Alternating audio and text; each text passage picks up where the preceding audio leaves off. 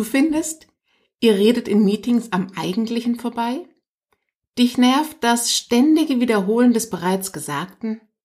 Du findest, dass die echten Bedürfnisse und die wirklichen Probleme gar nicht angesprochen werden?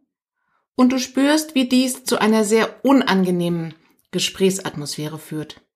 Dann bist du reif für eine neue Kommunikation. Los geht's mit dieser neuen Podcast-Folge für uns Frauen. Female und Future. Das ist Femture. Der Podcast für uns Frauen, wie wir kompetent und weiblich in die Zukunft führen. Anders, überraschend, gut.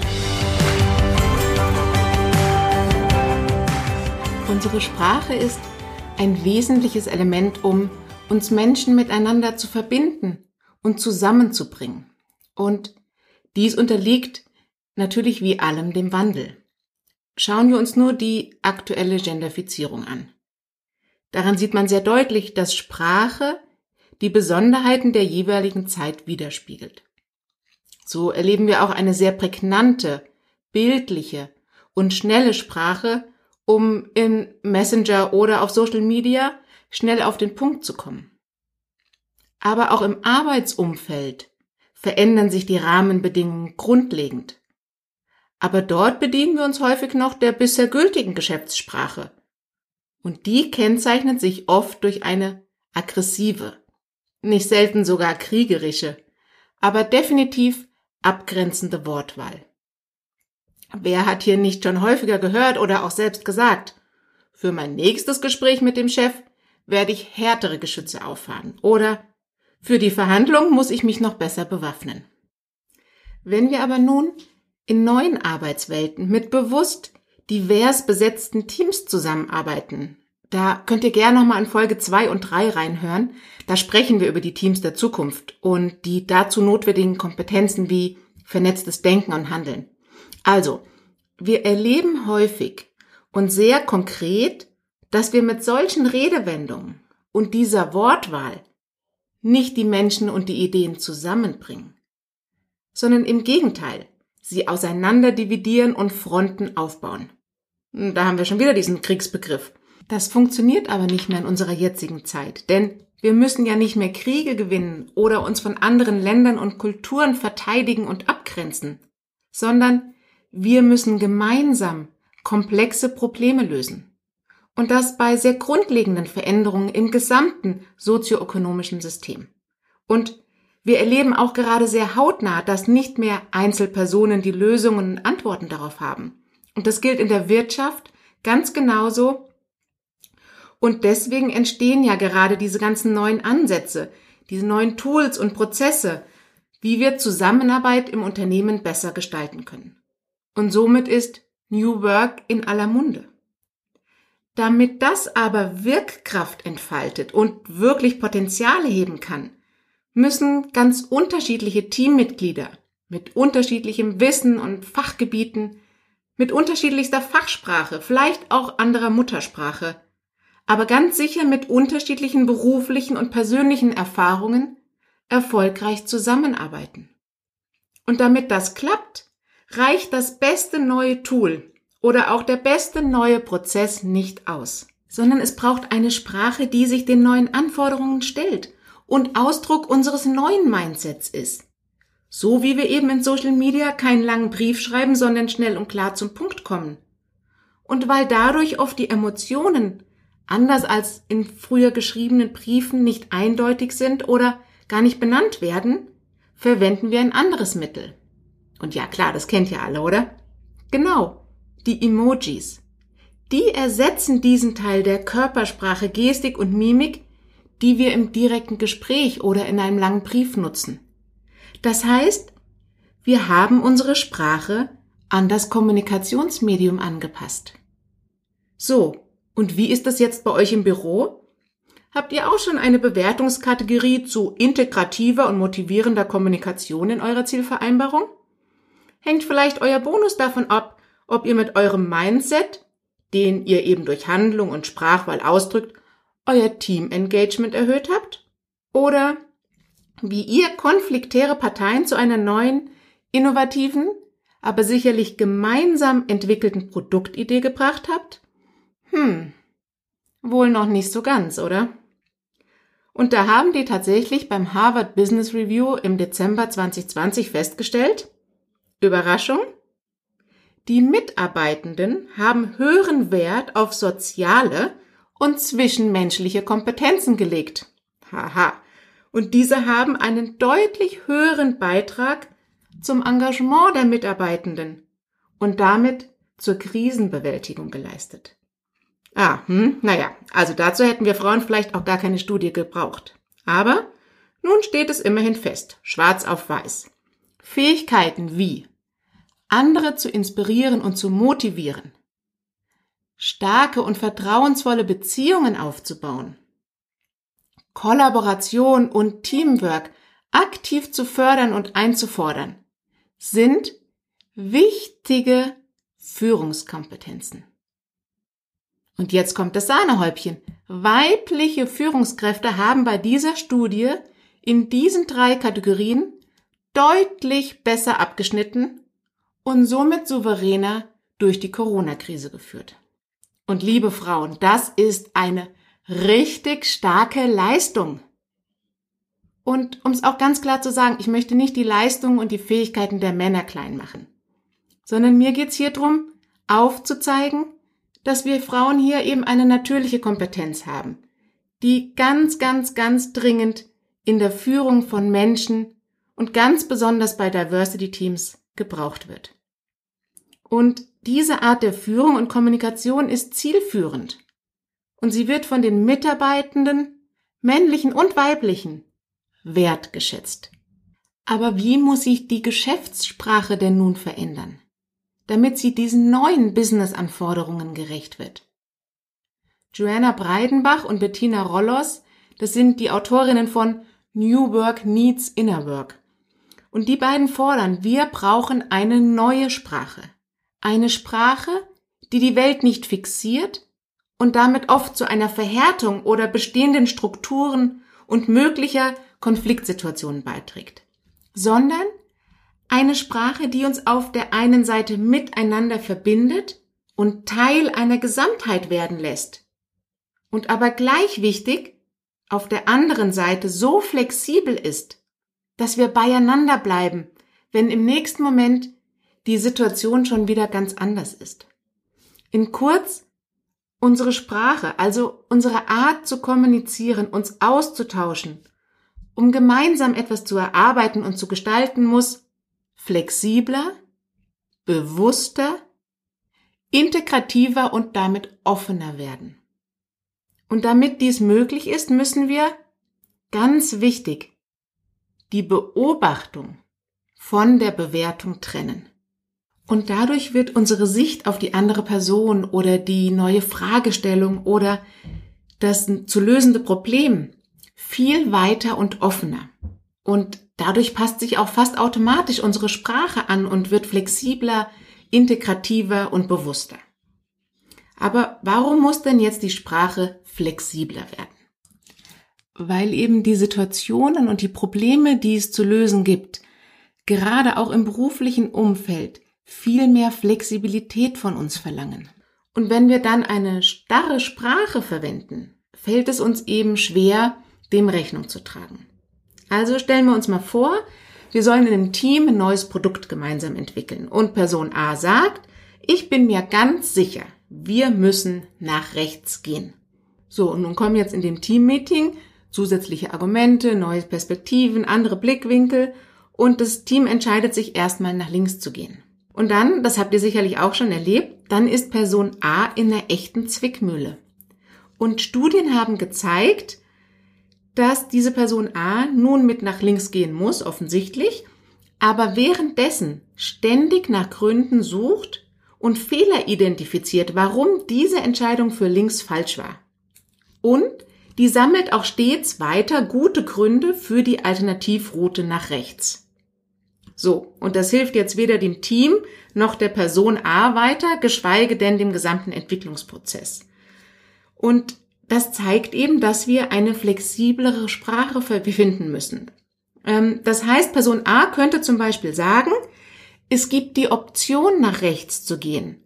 Und aus meiner jetzigen Sicht sprechen folgende Argumente A, B, C genau dafür. Und der Gesprächsprofi würde sogar noch sagen, welche Optionen gäbe es denn noch? Und öffnet damit wieder den Diskurs und das Gespräch und lässt die Öffnung für verschiedenste Varianten zu. Auch Joseph Granny, der Mitautor des Erfolgsbuches Crucial Conversations, empfiehlt, dass man seine Vorschläge und er beschreibt in seinem Buch sogar, wie man Kritik oder abweichende Einschätzungen formuliert. Und er sagt dabei ganz klar, mach deutlich, dass es sich um deine Meinung handelt. Und zwar egal, wie fundiert und sicher du dir bei deiner Meinung bist und wie viele Fakten du davon belegen kannst. Das heißt im Ergebnis, Person A konnte ihre Empfehlung aussprechen, ist aber weiterhin jederzeit in der Lage, durch neue Erkenntnisse, andere Argumente auf eine Alternativoption einzusteigen. Und hierbei trennt er eben seine Idee, sein Vorschlag von seiner Person, von seinem Ego. Und das heißt, wenn unsere Idee nicht genommen wird, dann bin ich nicht als Mensch nicht gut, sondern nur die Idee war vielleicht nicht ganz so gut oder wird anders umgesetzt. Und das ist ganz entscheidend. Und da brauchen wir jetzt nicht Rocket Science anzuwenden, denn das ist natürlich viel hilfreicher und zielführender, um gemeinsame Lösungen zu entwickeln. Als Praxistipp, es gibt dazu ganz gute Brainstorming-Übungen, mit denen kann man den Mindset für diese Arbeits- und auch für diese Gesprächsweise öffnen. Und es ist tatsächlich verblüffend, denn Teams können nach Anwendung dieser Übungen deutlich besser und wertfreier miteinander arbeiten und Neues gestalten. In den Shownotes findet ihr dazu auch ein paar Praxisübungen. Kommen wir zu dem Punkt, dass die Kommunikation bewusster werden muss. Das hat sehr viele Dimensionen und ich greife hier mal zwei heraus, die aus meiner Sicht besonders wichtig sind. Das heißt, bewusst eine sichere Gesprächsatmosphäre für dich und für den Gesprächspartner zu kreieren. Denn für eine bewusste Kommunikation, in der wir über alles und ganz speziell eben über Konflikte oder Dinge, die in einem Projekt oder Auftrag nicht gut gelaufen sind oder über negative Gefühle, gar Aggressionen oder ihr kennt es sicherlich auch dieses hörbare Schweigen von Kollegen, dass wir darüber reden können, ist Grundregel Nummer eins. Unser Gesprächspartner muss sich sicher fühlen. Nur in Sicherheit können wir Menschen auf unser Großhirn zurückgreifen und damit haben wir Lösungskompetenzen. Wir können Neues erdenken. Denn wenn wir uns nicht sicher fühlen, stecken wir leider im Reptilienhirn. Und im Reptilienhirn können wir nur drei Sachen. Wegrennen, angreifen oder uns totstellen. Und das hilft nicht wirklich. Also, wichtig, wichtig, wichtig. Sicherheit vermitteln. Und das gelingt am besten mit zwei Sachen. Erstens, ihr vermittelt ein gemeinsames Ziel oder einen gemeinsamen Sinn. Hierbei gilt es aufzuzeigen, dass euch das Ziel des anderen und die Interessen der anderen Person wichtig sind. Und das zweite ist gegenseitige Wertschätzung. Das heißt, hier ist es wichtig, dass euer Gegenüber fühlt und spürt, dass er oder sie euch wichtig sind. Und wenn euch das gelingt, dann entsteht eine Gesprächsatmosphäre, in der ihr wirklich alles besprechen könnt. Und die zweite Dimension der bewussten Kommunikation ist, dass wir uns unsere eigenen Emotionen bewusst machen. Schauen wir uns diesmal vor dem Thema Selbstreflexion an. Dies ist im agilen Kontext eine ganz wichtige Ressource. Denn so können wir unseren Beitrag zur Optimierung, Veränderung, Erneuerung der Situationen, des Produktes oder der Prozesse beitragen. Wenn wir diesen Schritt, unsere eigenen Bedürfnisse und Gefühle anzuerkennen, nicht machen, dann sind immer die anderen schuld, dass etwas nicht klappt, es schief geht oder man selbst persönlich das Opfer ist. Und mal Hand aufs Herz, Mädels, haben wir damit schon mal ein Problem gelöst oder einen Konflikt beseitigt? Hm, wohl eher noch nicht. Also, wir müssen an unsere Gefühle ran, und zwar ehrlich und offen. Und das gelingt uns, indem wir uns selbst zuhören. Welche Geschichte erzählen wir uns? Und beantworten wir in der Geschichte uns selbst die Frage, warum hat der andere das gemacht oder gesagt? Und das wissen wir dann aber auch ganz, ganz sicher, oder? Mal ehrlich. Das ist ja nur unsere Vermutung. Und die liegt manchmal wirklich voll daneben. So, und jetzt müssen wir eben ganz andere, und zwar bewusst neue und offenere Schlussfolgerungen zulassen. Und das gelingt nun mal am besten, indem wir mit den anderen in Dialog treten. Und damit unsere Geschichte wirklich validieren, ist die richtig. Und ganz oft kommen wir da zu neuen und viel besseren Geschichten und Weitererzählungen als die, die wir uns selbst erzählt haben. Denn leider ist es so, dass wir wenig Sprache und wenig Kultur dafür haben, unsere Gefühle angemessen einzubeziehen. Und damit bleiben wir in unserer deutschen Kommunikation und oft halten wir das ja im beruflichen sogar als richtiges Dogma hoch, um besonders professionell zu gelten, dass wir gerade keine Gefühle zeigen, um eben nur auf der vermeintlichen Sachebene zu interagieren. Das hat jedoch zur Folge, dass wir unsere Gefühle nicht adäquat adressieren. Und die sind immer, ja, immer Teil des Problems. Und sehr häufig sogar der viel größere Teil. Und das wird dann besonders schwierig und wird als sehr stressig empfunden, wenn ein Team, eine Organisation sich gerade in einem Veränderungsprozess befindet. Und ich sage bewusst, glücklicherweise werden gerade in agilen Teams bisher verschwiegene oder verdrängte Konflikte deutlich transparenter und sie treten viel häufiger an die Oberfläche. Johanna Breidenbach und Bettina Rollos formulieren es so. Selbstorganisation ist ein vernetzt, in sich tragfähiges System, das auf Intelligenz und Kommunikationsfähigkeit seiner Mitglieder angewiesen ist. Also, was mache ich nun mit meinen negativen Gefühlen, um weiterhin im konstruktiven Dialog bleiben zu können? Dazu brauchen wir eben eine integrative und viel offenere Sprache. Oft hören wir nur zu, um antworten zu können, aber nicht wirklich, um zu verstehen oder um unsere Meinung oder unsere Einstellung zu einem Thema zu öffnen oder gar zu revidieren. Und das sagt Stephen R. Covey, der Bestseller-Autor von Seven Habits of Highly Effective People. Und auch Otto C. Scharmer, der schaut sich das von einer ganz anderen Perspektive an. Er ist Mitentwickler der Theory U für eine neue Management-Theorie vom Massachusetts Institute of Technology. Und auch er fordert eine neue Art des Zuhörens, bei der über das aktive Zuhören, das ist das, wo wir stets mit dem Kopf nicken, oder durch aktives Nachfragen unsere Interessen signalisieren. Er geht darüber hinaus, indem er das bereits beschriebene Gefühl der Sicherheit benutzt, um dadurch leichter in eine noch tiefere Ebene gehen zu können, in der wir wertfrei und erstmal ohne diesen Druck antworten zu müssen, zuhören können und dadurch einen Raum entstehen lassen, der neue Möglichkeiten eröffnet. Joseph Granny beschreibt dies als Dialog, der dazu dient, den Pool an Ideen, Optionen, Informationen und Meinungen so groß wie möglich zu gestalten. Er empfiehlt hier das Und-Denken. Dabei ersetzen wir die Formulierungen von entweder oder mit und. Probiert's einfach mal aus. Der Effekt ist nämlich verblüffend. Also in kurz, lasst uns an unserer Sprache arbeiten und diese wieder als Mittel zum Verbinden und Verbünden einsetzen.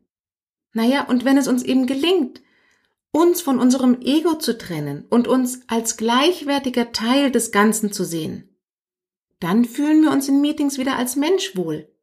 Und wir empfinden diese Zeit als wertstiftend und zielführend und nicht mehr als Zeitverschwendung. Und das kann man spüren und fühlen. Und äußerlich wird dies eben durch unsere Art der Kommunikation sichtbar und lässt sich messen im Engagement.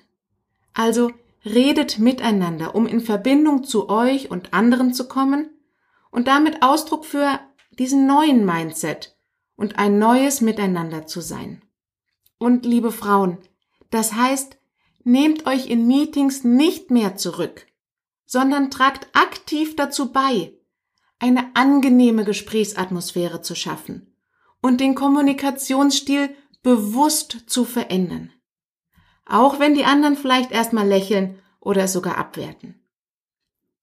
Bedenkt, die gefühlte Sicherheit ist das A und O. Und die Leaderin der Zukunft ist sicherlich ein Role Model für diese neue Art der Sprache und damit für eine neue gemeinsame Teamstory. Und in der nächsten Folge spreche ich dazu mit zwei echten Kommunikationsexpertinnen.